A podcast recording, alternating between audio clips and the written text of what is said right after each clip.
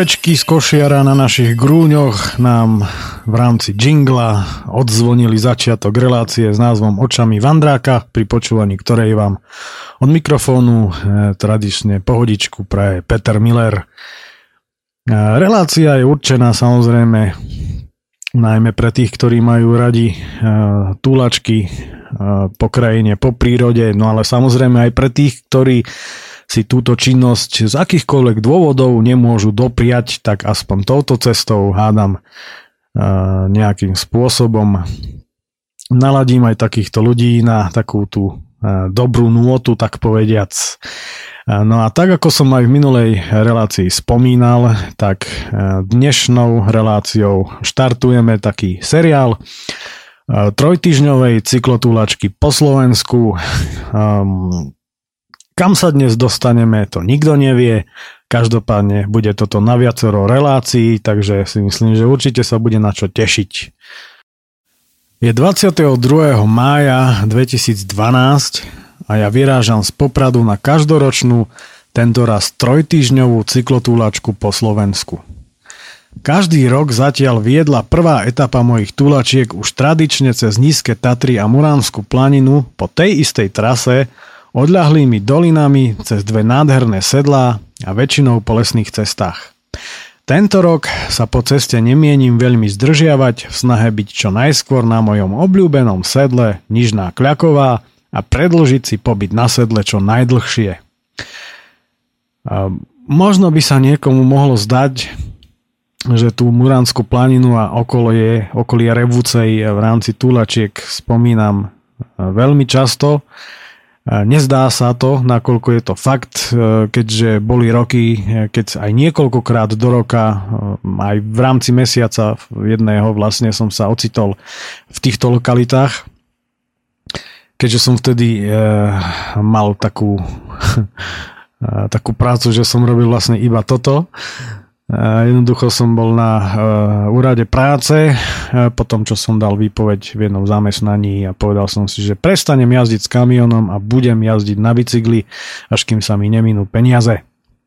Takže asi toľko to k tomu. No a táto trasa, ku ktorej, či sa dostaneme teda ku celej trase v rámci dnešnej relácie, to netuším. Každopádne aspoň niekam sa určite dostaneme, ale táto prvá etapa má takúto trasu. Poprad, Lučivná, Štrba, Horáreň Bielý potok, Čierny váh, Dolina Ipoltica, Sedlo Priehyba, Heľpa, Závadka nad Hronom, Dolina Hronec, Horáreň Stošky, Siváková, Sedlo Nižná Kľaková, kde budem nocovať v útulni, Hrdzavá dolina, Muráň, Revúca a tradične chata nad Revúcou. Prvý deň. Niečo o neandertálcoch, psích hovnách a krásnom ráne. Tradične rozospatý sa o pol 8 ráno nachádzam ešte v katastri Popradu na cyklochodníku, ktorý spája Poprad so Svitom. O takomto čase je väčšinou značne frekventovaný chodník takmer prázdny a človeku je radosť šliapať v rannom opare popri rieke Poprad. Na chodníku sa takto skoro nenachádzajú žiadni bezohľadní neandertálci v podobe kočikárok, ktoré tu napriek jasnému zákazu hojne chodia bezohľadne obmedzujúc športujúcu verejnosť, denno denne vystavovať veľkému riziku svoje ratolesti nevedno prečo. Taktiež tu ešte nevidieť kromaňoncov a zväčša nadmieru agresívnych ľudoopov, venčiacich v hojnom počte arogantne psov v rámci svetovej rarity práve a ausgerechnet na chodníku napriek tomu, že okolo sú desiatky kilometrov štvorcových voľných priestranstiev, lúky a kilometre polných ciest. Hovná tu však sú. A turisti tiež ešte našťastie spia. Ľudze dobre pre Boha živého, ta nedzigavam. Ta my ne máme blatníky. to musíme mať všetké gebule od tých hovnoch zasrané takoj z rana. Pýtam po spišsky. Nielen v rámci cyklistiky som už toho po Európe pochodil naozaj dosť a možno málo, ale toto, čo sa deje na tomto cyklochodníku, som v žiadnej inej krajine nevidel. Ale ani ma to neprekvapuje, keďže v rámci akejkoľvek absurdnosti je žiaľ zatiaľ tento náš štátny útvar vždy spolahlivo na prvom mieste v Európe, ak nie rovno na svete. Zatiaľ, teda aspoň dúfam. A ja verím, že sa to zmení. A tak si jazdu po prázdnom chodníku vychutnávam pozorujúc panorámu vysokých tatier, ktorá je doslova ozdobou jazdy po tomto cyklochodníku, kľukatiacom sa a kopírujúcom tok rieky Poprad až k ústiu Lopušnej doliny za mestom Svit. Tu odbáčam doprava a na chvíľu sa stávam účastníkom frekventovanej premávky na hlavnej ceste E18. Tu po kilometri opúšťam a odbáčam doľava na Lučivnu. Od rána je modrá obloha a teplo, no v malej a malebnej doline medzi Lučivnou a Štrbou sa nad potokom vznáša opar a príjemný chlad. Pod Štrbou míňam kryžovatku pri mline a pokračujem na Štrbu.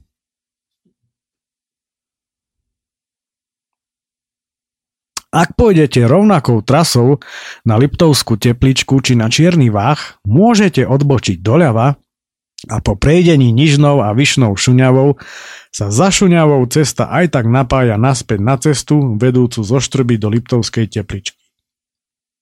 Po výjazde z lesa sa na lúkach pred Šuňavou otvárajú dých vyrážajúce panoramatické výhľady na široké okolie Šuňavy, Kráľovú hoľu, nízke a vysoké Tatry, kozie chrbty a na rozľahlé okolité lesy.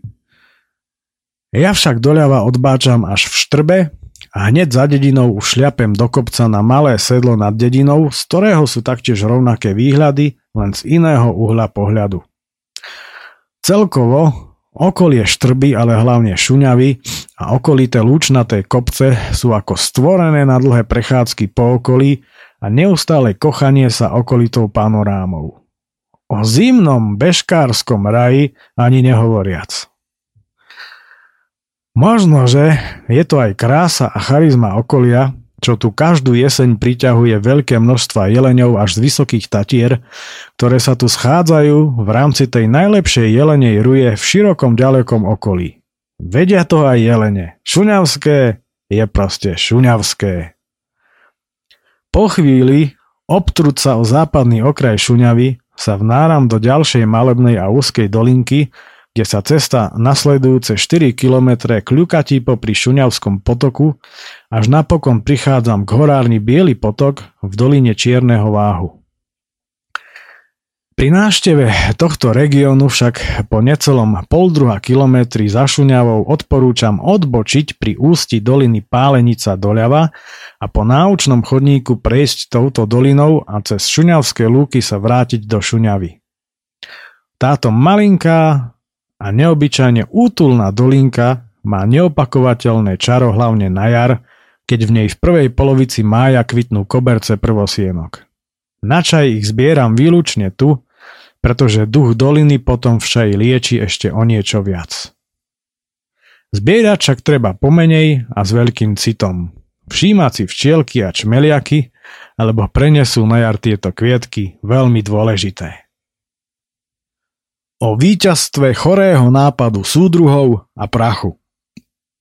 Úsek od horárne Bielý potok až k osade Čierny váh sa v dĺžke vyše 8 km nesie v znamení prachu a značnej frekvencie kamiónov odvážajúcich drevo z okolitých dolín a hôr.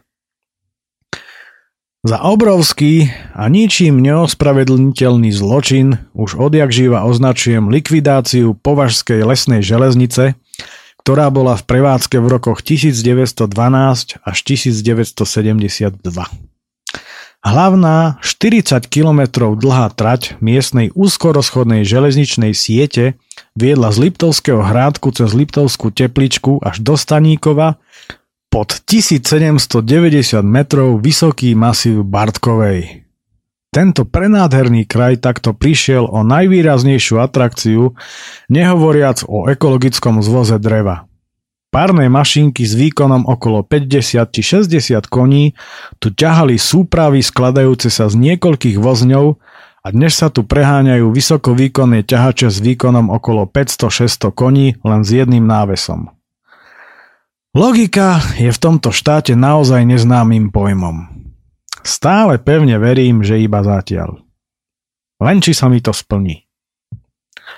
Aký obrovský turistický potenciál v sebe ukrýva prevádzka takejto železničky, dokazuje napríklad, napríklad Čiernohronská železnica, kde v sezóne funguje pravidelná osobná doprava a veľká návštevnosť tejto atrakcie hovorí za všetko. Nedobrovoľne raňajkujem kúdole prachu a tak ma časom ako si prechádza hlad, no myšlienky na to, ako by to tu mohlo vyzerať, keby bolo keby, Zahnať nedokážem za každým, keď sa tu výdatne nahlcem prachu a spálenej nafty. Nedobrovoľne naraňajkovaný však už šťastlivo prichádzam do osady Čierny Váh, kde odbáčam doľava, do doliny Ipoltica a po chvíli už na lúke zajedám prach brinzov a údeným ovčím syrom z Liptovskej tepličky, po ktorý som bol predvčerom na miestnom družstve. Energiu budem potrebovať stúpaní do sedla priehyba, od ktorého som vzdialený zhruba 16 km a ktorým prekonám nízke Tatry. Zaujímavosťou doliny Ipolčica je, že ňou vedú dve lesné asfaltky s jednosmernou premávkou. Naozaj nevýdaný to jav.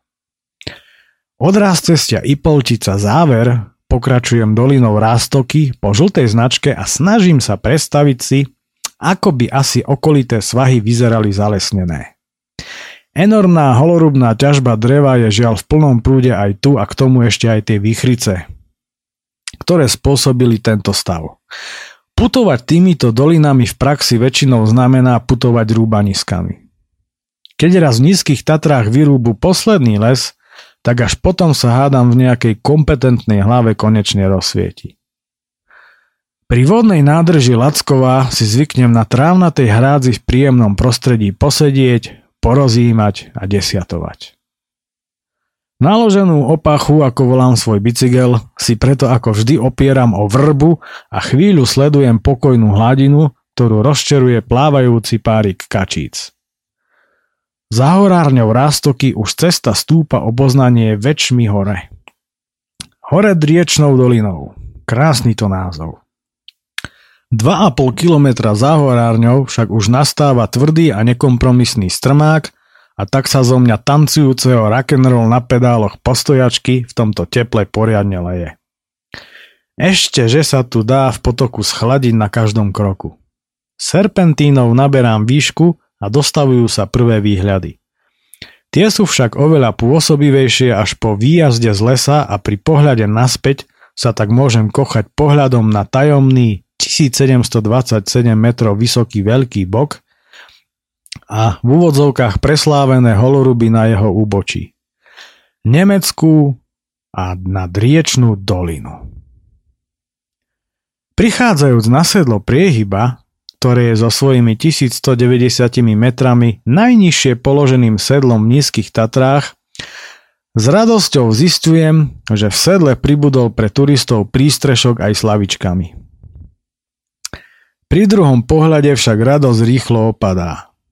Jeho efektivita je vzhľadom na jeho rozkošnú, parkovú a altánkoidnú konštrukciu v tomto väčšine veternom sedle prudko otázna. Pri vetre sa tu pred dažďom neschováte a ani sa tu v prípade núdze v daždi nevyspíte. Dívam sa radšej smerom na juh, na hradbu Muránskej planiny v diaľke, Fabovú hoľu a hore Hronie. Už nejazdím rýchlo ako rýchlik horehronec. Občas. Na sedle ako vždy fúka silný vetrisko a tak sa dlho nezdržujem a púšťam sa do dlhého zjazdu, ktorý sa po 8 kilometroch končí pri hlavnej ceste v Helpe. Strmosť cesty zvádza k šialenej jazde dolu kopcom, no v snahe nezraziť sa so žiadnym lesným mechanizmom a nevymlátiť z bicykla všetky skrutky na nerovnom a deravom povrchu asfaltky, využívam brzdy s väčšou intenzitou ako po iné roky. Prvý raz som sa tadial pred rokmi prehnal tak strašne rýchlo, ako sa týmto štátom prehnala nádej na zmenu k lepšiemu po revolúcii. Pod chvíľou vchádzam do bučín, ktorými sú porastené južné svahy a narýchlo dokumentujem veľkú vápenicu, ktorej úbočia taktiež dobia neodmysliteľné holoruby, ktoré sa už pomaly, ale isto stávajú poznávacím znamením nielen nízkotatranských, ale všeobecne slovenských lesov. Pod poslednou serpentínou stojím a pri nevýdatne cikajúcom prameni tankujem minerálne vody do všetkých fliaž. Od prameňa je asfaltový povrch cesty excelentný a takto už púšťam naplno a rútim sa už lučnatým okolím na helpu. V helpe sa už automaticky nalaďujem na horehronskú frekvenciu a tak prechádzajúc cez dieru na ceste už hreším. Ej, bodej ťa Maria pobila! Celkovo mám veľmi rád nárečia, a Slovensko je v tomto smere naozaj bezodnou klenotnicou, v ktorej je neustále čo objavovať. Pri kratšej pauze zistujem, že som si doma zabudol komplet celú lekárničku a tak reším znova. Bodejete hamerník pobil. Cestu do závadky nad Hronom mi spríjemňuje úchvatná panoráma nízkych tatier po pravoboku a vietor v plachtách, teda v chrbte. Je pol dvanástej a ja v závadke nad hronom mierim do lekárne a kupujem si nejaké obvezy, náplasti a dezinfekčný sprej. O pár minút už prechádzam železničnú trať a smerujem do dlhej doliny Hronec, ktorá ma po zhruba 12 kilometroch dovedie až pod samotnú hradbu Muránskej planiny.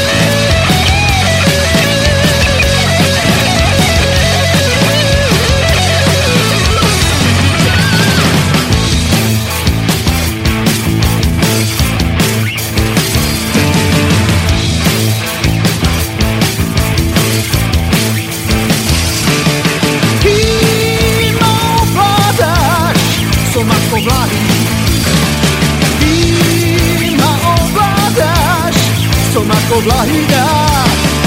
Kým neodchádzaš, piatočný lístok. Kým neodcházíš, piatočný lístok rád.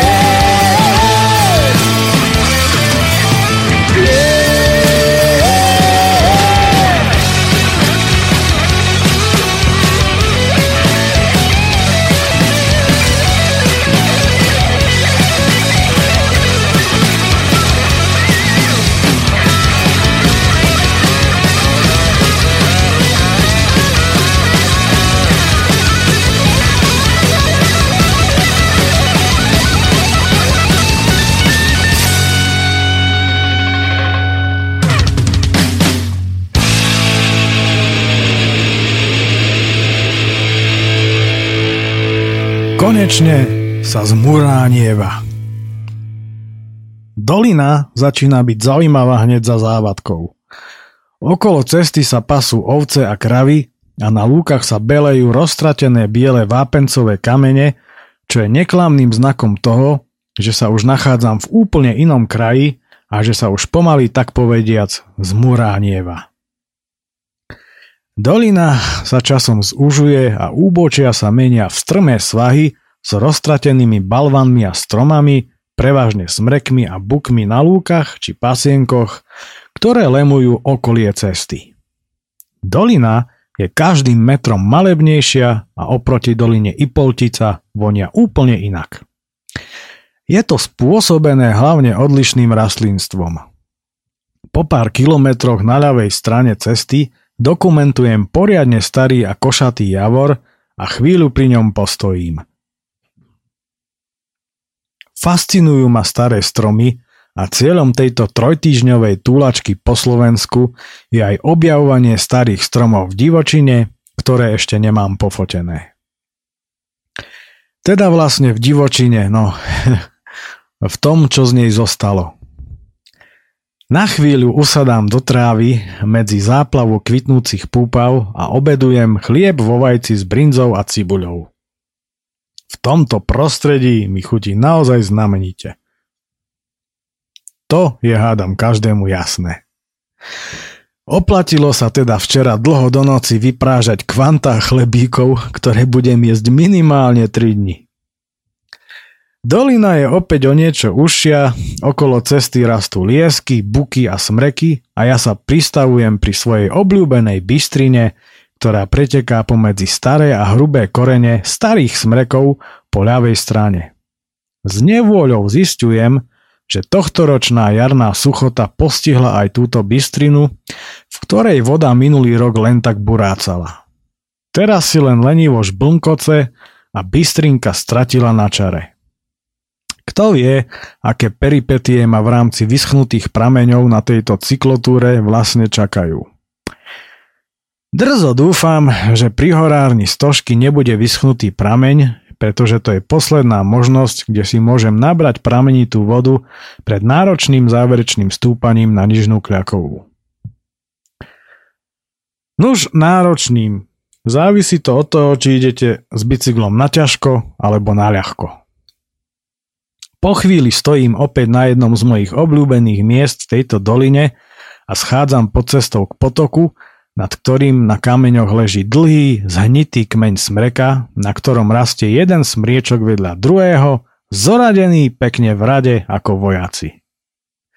Smriečky sú vysoké viac ako pol metra a celá táto nádherná hra prírody zdobí breh potoka, nad ktorým však už pribudlo rúbanisko. To tu minulého roku nebolo. Nuž, keď sa raz vychríca zahryzne do lesa, tak ho po každej zime bude už len ubúdať. Pri horárni Klátna doľava odbáča žltá značka na sedlo Sitárovo, odkiaľ sa dá okrem iného dostať aj na studňu na Muránskej planine. Tradične sa už zastavujem pri horárni Petina pri odstavenom železničnom vozni, ktorý návštevníkov doliny upozorňuje na to, že aj touto dolinou kedysi viedla lesná železnička, ktorá však bola v roku 1963 zrušená. Vonku aj vnútri sú nainštalované informačné tabule a zrekonštruovaný vagón sa dá bez problémov využiť aj ako nocľaháreň. Asfaltová cesta v tejto doline vlastne vedie po telese niekdajšej trate a tak si opäť predstavujem, ako to tu asi muselo vyzerať, keď tadiaľ to jazdil párny vláčik namiesto kamionov. Brána do Muránskej planiny Brána do iného sveta. Po pár metroch ma víta brána Národného parku Muránska planina, 1297 metrov vysoká veľká stožka a 1204 metrov vysoká malá stožka. Územie Národnej prírodnej rezervácie Veľká stožka, ako aj územie Národnej prírodnej rezervácie Malá Stožka je ponechané na samovolný vývoj a tak sa jedná o veľmi významnú a pozoruhodnú lokalitu v rámci Muránskej planiny. V rezervácii sa nachádzajú strmé až kolmé skalné steny nadmorských výškach 875 až 1340 metrov. Brálnatý relief je tu rozoklaný početnými roklinami a skalnatými žľabmi, medzi ktorými boli v horných častiach vymodelované početné skalné rebra a hrebene.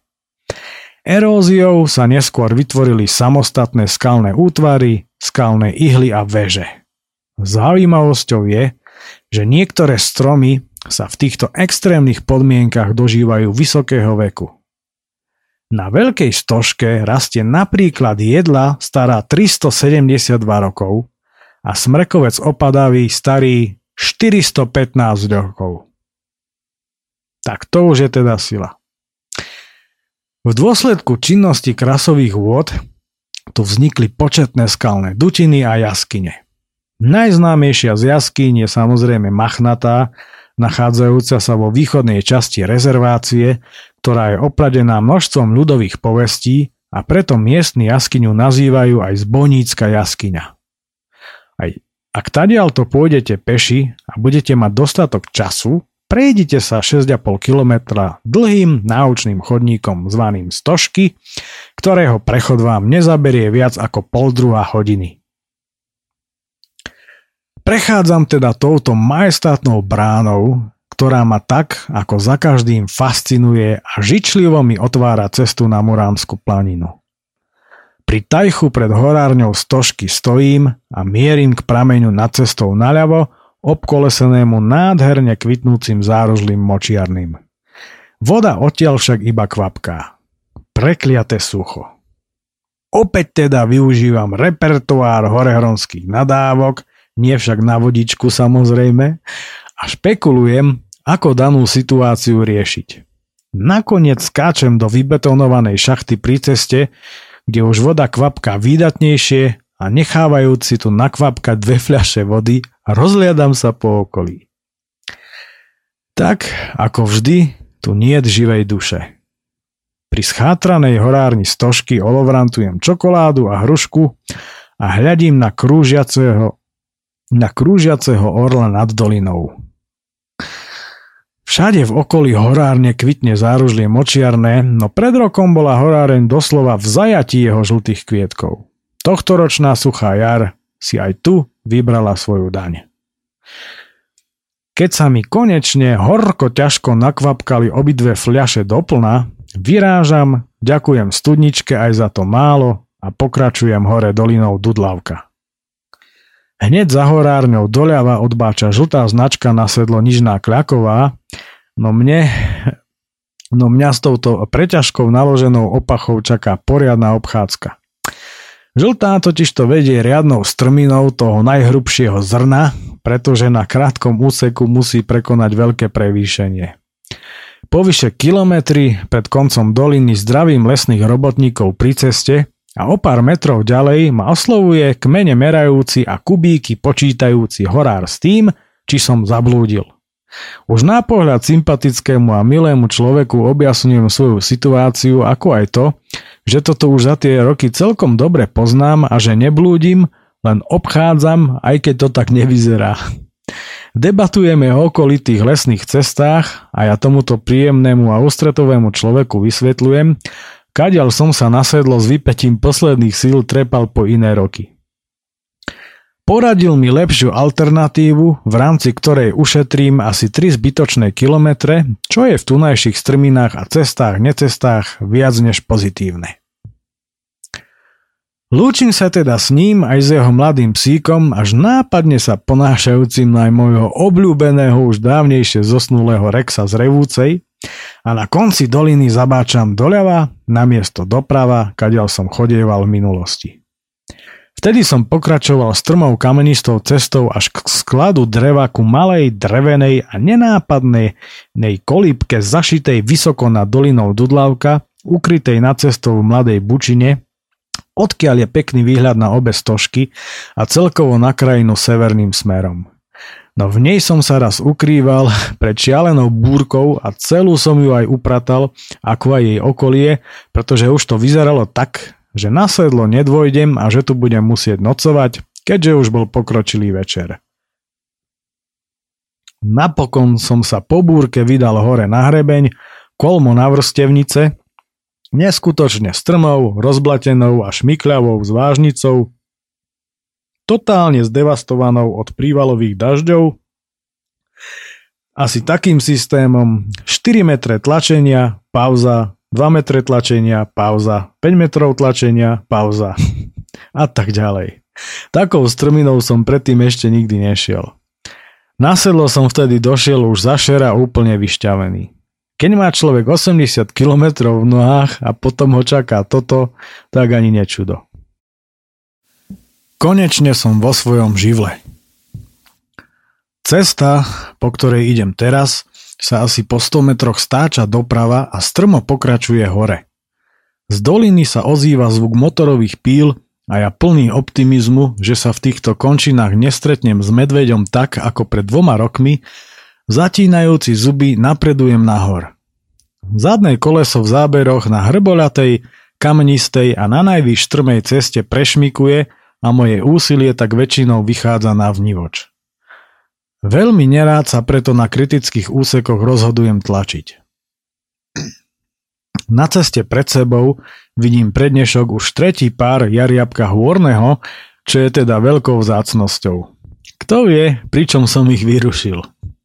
Tento kurovitý vták nie je v našich lesoch v dnešnej dobe predsa len až tak hojne rozšírený. Zaujímavosťou je, že jariabky sa väčšinou zdržiavajú v pároch. Cesta prekračuje jarok stekajúci do záveru doliny Dudlavka a ja sa ocitám na opačnom úbočí. Na okraji lesa neskôr nachádzam červenú značku, ktorú som tu pri svojej prvej návšteve preklínal tak, že aj bosorky by z toho chytali komplexy. Na úseku od už spomínanej cesty, ktorá je teraz poniže, sa totižto červená stráca v húštinách hrúbaniska a nielen pre naloženú opachu sa stáva nepriechodnou. Preto som sa vtedy musel trepať kolmo na svak hore. No výhľady z hrebenia boli neopakovateľné a dnes o ne z časti prídem.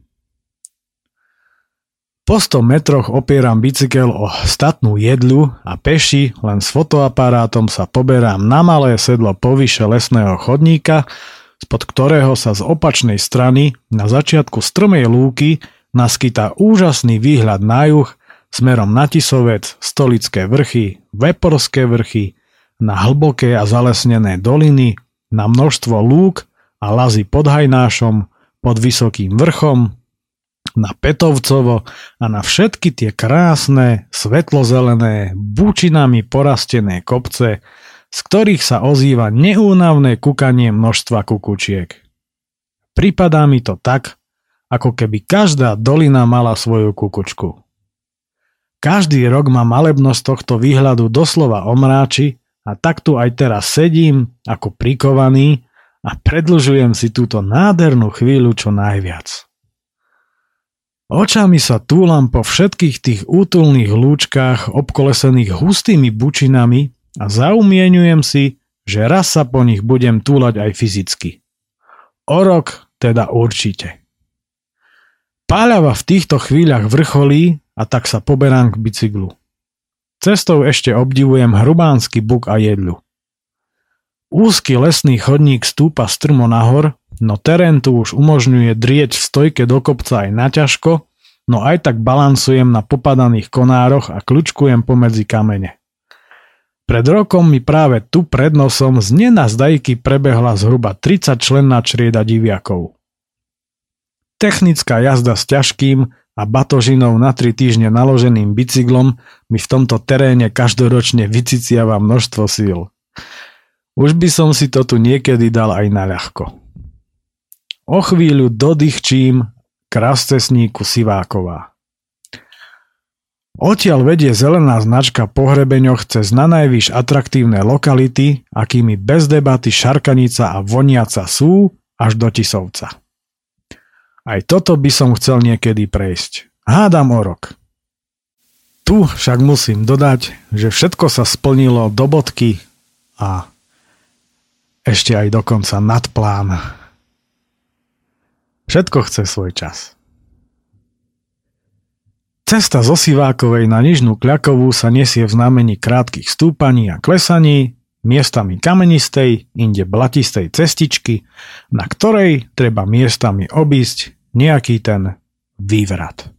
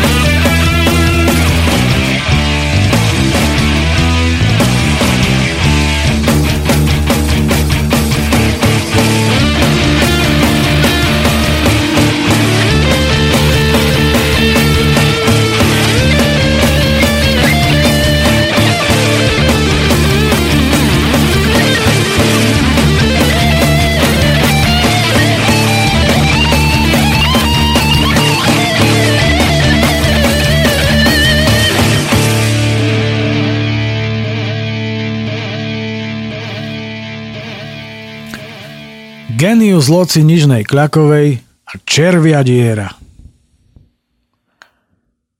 Smrečiny striedajú bučiny, tie zase smrečiny Až o pol tretej a po 80 kilometroch konečne z lesa vyliezam v nadmorskej výške 1200 metrov na jedno z najkrajších sediel na Slovensku.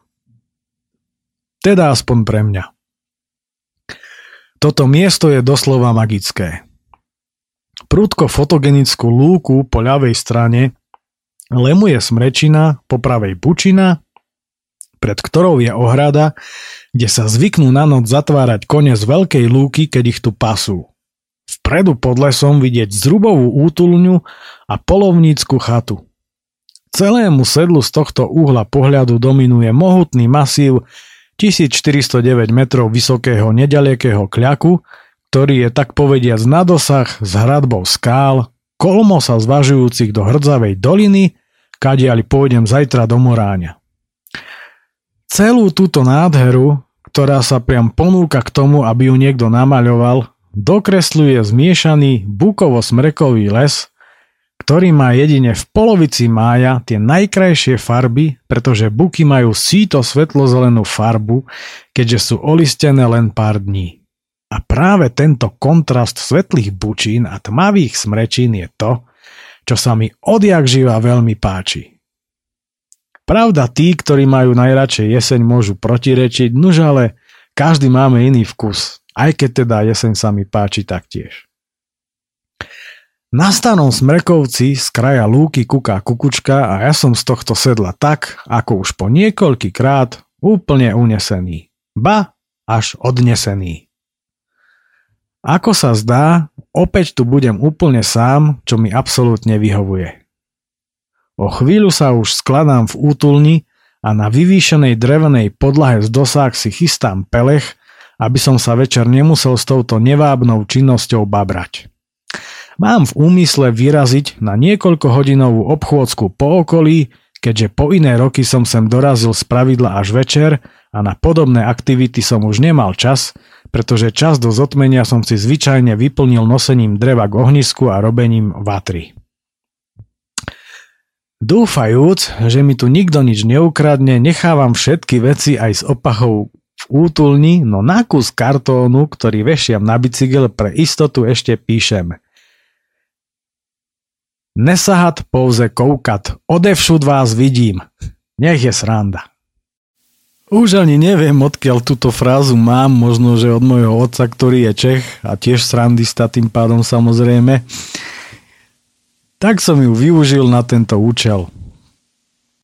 Keďže nemám ruksak, tak sa ovešaný fototechnikou, vodou, jedlom a mapou najprv poberám po žltej značke smerom ku skalnej bráne v snahe zistiť, v akom stave je studnička. Trafiť k nej nie je problém. Hneď ako sa chodník strmo, prestrmo zvažuje dolu, je smerovník a vyšliapaná cestička doľava.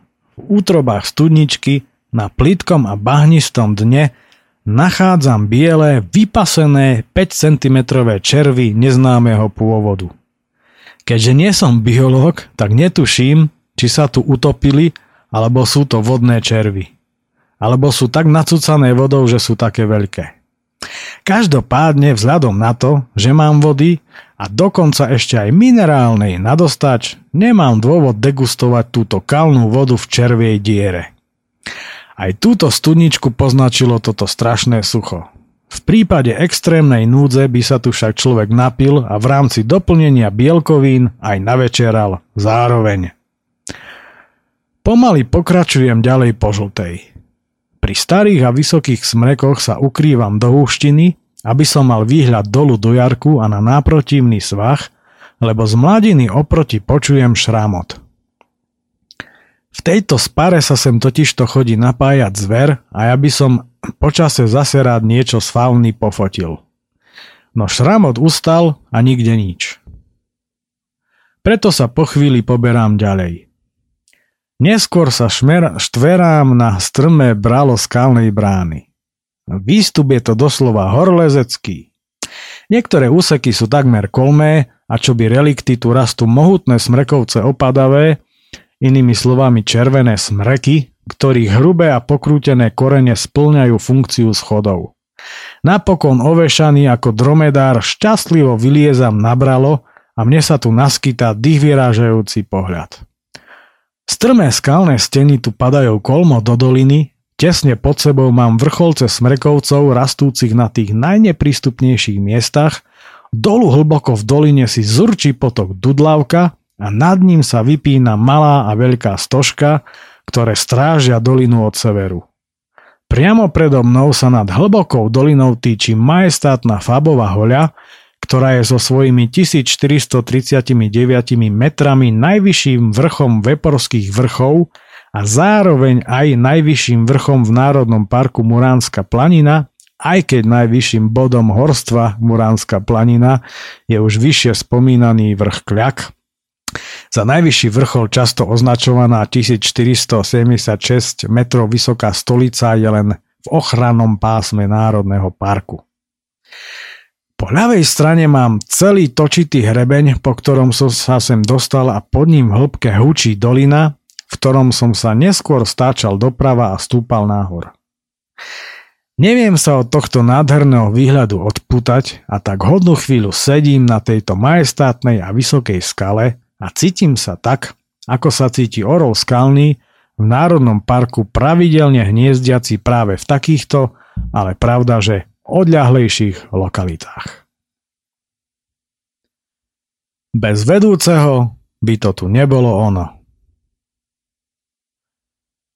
Počase zostupujem dolu, no ovešaný sa zachytávam okadečo a vzhľadom na hladkú podrážku topánok, topánok určených skôr na bicykel sa mi aj dosť šmíka.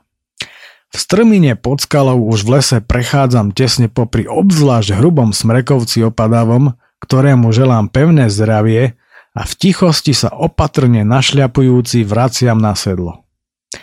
Možno v jarku niečo uvidím. Starý smrekový les už skrášľujú večerné farby a dlhé tiene. Na priľahlom zakvitnutom kríku húči množstvo čmeliakov, no v tom po ľavej strane, vysoko nad sebou, počujem riadny lomos a v zápetí sa už na mňa z hora rúti poriadne skalisko. Keď sa chcem pohnúť ďalej, Lomos sa ozýva opäť a v zápetí už na mňa letí druhé skalisko sprevádzané nespokojným dudraním. Začína mi zvierať hrdlo, ale keď sa dudranie aj lomoc vzdialuje a cez chodník letia ďalšie kamene, je mi jasné, že medveď nemá záujem o bližšie stretnutie s mojou osobou a tak, ako sa štverá príkrym svahom, strháva ďalšie a ďalšie kamene.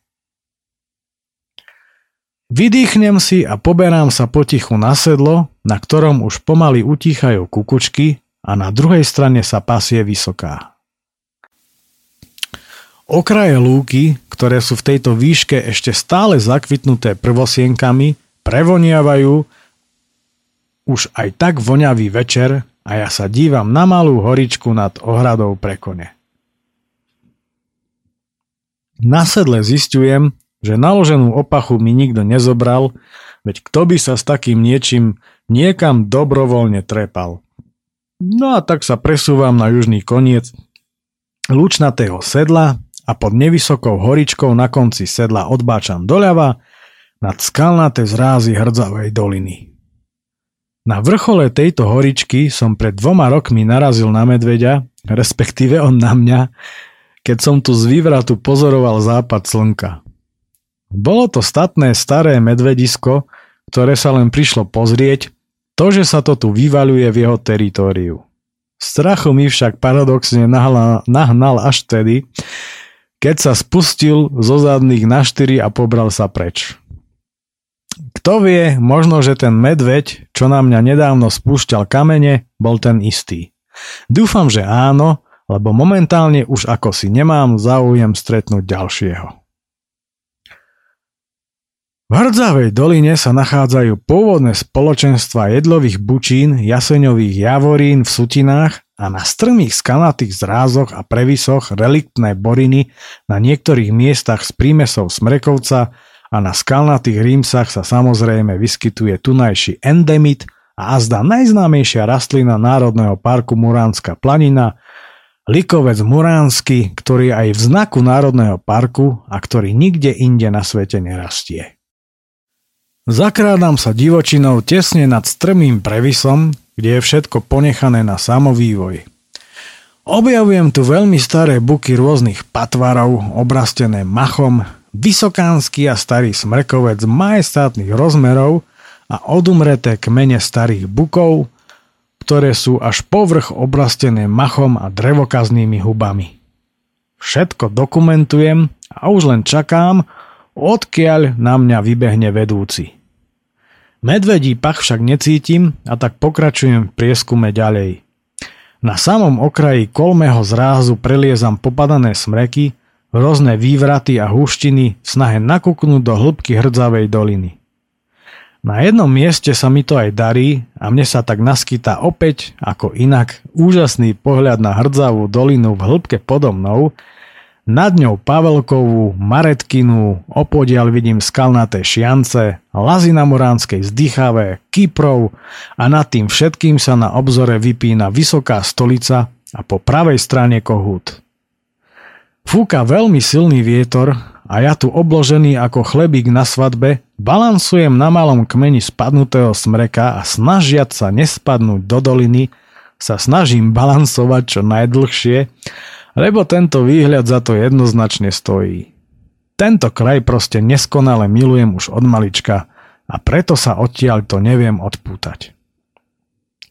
Keď mi už z tých 80 kilometroch v kopcoch trpnú nohy a ja už balancujem ako ožratý cirkusant na lane, schádzam radšej z kmeňa a poberám sa na sedlo.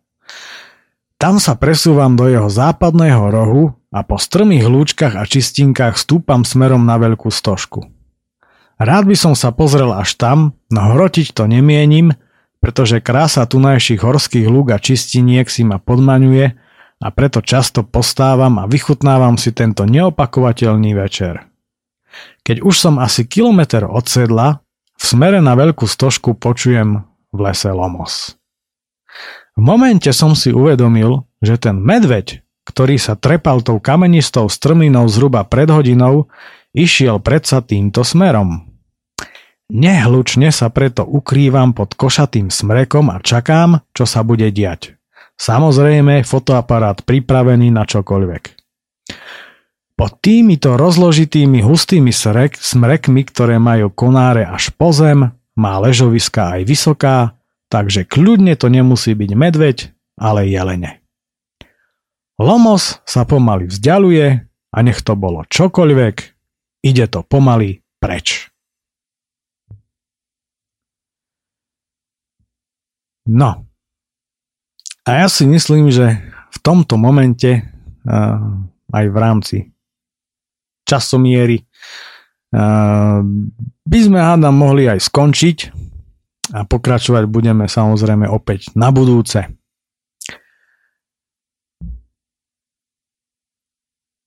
Možno ešte by som mohol spomenúť tú príhodu s tým medveďom, keď, ktorú som v tomto článku spomenul. Pred časom som na tejto horičke nad sedlom ležal opretý o, o taký uh, polovyvrátený smrkovec opadavý a pozeral som sa na, na tie zore na západe, ako krásne červenejú a ružovejú, ako sa tam dvíha veľký burkový mrak. No a počul som uh, smere od hrdzavej doliny Lomos. Mm, ani neviem prečo, zatlieskal som, niečo som tam zakričal. E, no a Lomos sa približoval ďalej a ďalej, e, bližšie ku mne. No tak tým pádom som samozrejme okamžite vylúčil medveďa a akúkoľvek zver a s upokojením opretý ostrom z polí ležiac si vravím, to budú určite nejakí turisti. Len v tom momente som si zároveň aj uvedomil, že čo by tam kto robil a odtiaľ predsa žiaden turistický chodník nevedie a stadiaľ by hádam vyšiel len horolezec. No a z týchto úvah sa zrazu vynoril z Malinčia nedaleko mňa statný medveď, ktorý keď e, niečo zavetril, niečo nekalé a to som bol ja tým nekalým niečím, tak sa samozrejme postavil na zadné, pretože takto medveď vetrí a e, v tú ránu sa opäť postavil na všetky štyri no a zase pomaličky odkráčal tam, odkiaľ prišiel. Niečo samozrejme zadudral, ja som mu nerozumel, čo to vravel, nože ale až vtedy ma trošku taká, e, taká mierna zimnička obliala. E, nepohol som sa odtiaľ, lebo vravím si však medveď ma vidí, cíti ma, tak prečo by ma mohol napadnúť? Nemá na to najmenší dôvod. Teda prečo by ma mal napadnúť? Nemá na to najmenší dôvod a tak sa aj stalo. Videl, že nie som pre neho hrozbou, že jednoducho pokojne e, si hoviem na e, strome, s ktorým som mimochodom takmer zrástol. No a Macko pekne odkráčal ďalej. No a neskôr som potom zistil, e, keď som si čítal zápisky v knižke v útulni, že nejakí turisti z Čech eh, si zavesili do igelitiek na verandu eh, poživeň preto, aby sa uchránili od eh, náporu myši, ktorý v útulni je. No a v noci počuli veľký rachot a tak jeden z nich otvoril dvere a čuduj sa svete, toto staré medvedisko veľké sa snažilo dostať do týchto zásob No a potom chlapi eh, držali dvere, aby im medveď eh, nevošiel do útulne. Samozrejme, medveď odišiel okamžite preč. No ale musel to byť tiež silný zážitok. No a potom, keď som sa stretol uh, s jedným horárom na tomto sedle, tak sa ma spýtal, že je, a vy ste toho starého maca videl. Joj, toho sa netreba báť, on si len príde popozerať, do tu je a ide preč. Nuž darmo, je to jeho teritorium a treba to rešpektovať. No a keďže Maco vidí, že je všetko v poriadku, tak nemá dôvod nikomu ubližovať. Ak teda človek nie je ten, ktorý má úmysel ublížiť mu. Preto sa medveďov bať netreba, aj keď sa to ťažko vraví, ale zachovať pokoj, nikam neutekať, určite vám nič neurobí. No, tak na dnes to už je určite všetko. Ešte e, na záver spomeniem aj e, to, na čo sa e, po niektorí pýtate ohľadom muziky v tejto či onej relácii. Len tak pre zaujímavosť, toto sú starší páni, kamaráti z Popradu, volajú sa Blue Cat. No a týchto som púšťal aj v tej minulej relácii, v tejto taktiež, no a hádam možno aj v tej budúcej uvidíme. No a ešte nesmiem zabudnúť na e, kontakt na túto reláciu, ak by ste na mňa niečo prípadne mali. E, a ten znie oci prírody zavináč gmail.com Pokračovať budeme niekedy opäť na budúce e, s dlhšou či kratšou pauzou, ťažko povedať. Závisí to od toho, eh, kedy sa vrátim z turnusu z War. Tak teda od mikrofónu sa s vami Peter Miller. Všetko dobré, dávajte si pozor, no a príjemné zážitky v horách. Do počutia. Táto relácia bola vyrobená vďaka vašim dobrovoľným príspevkom. Ďakujeme za vašu podporu.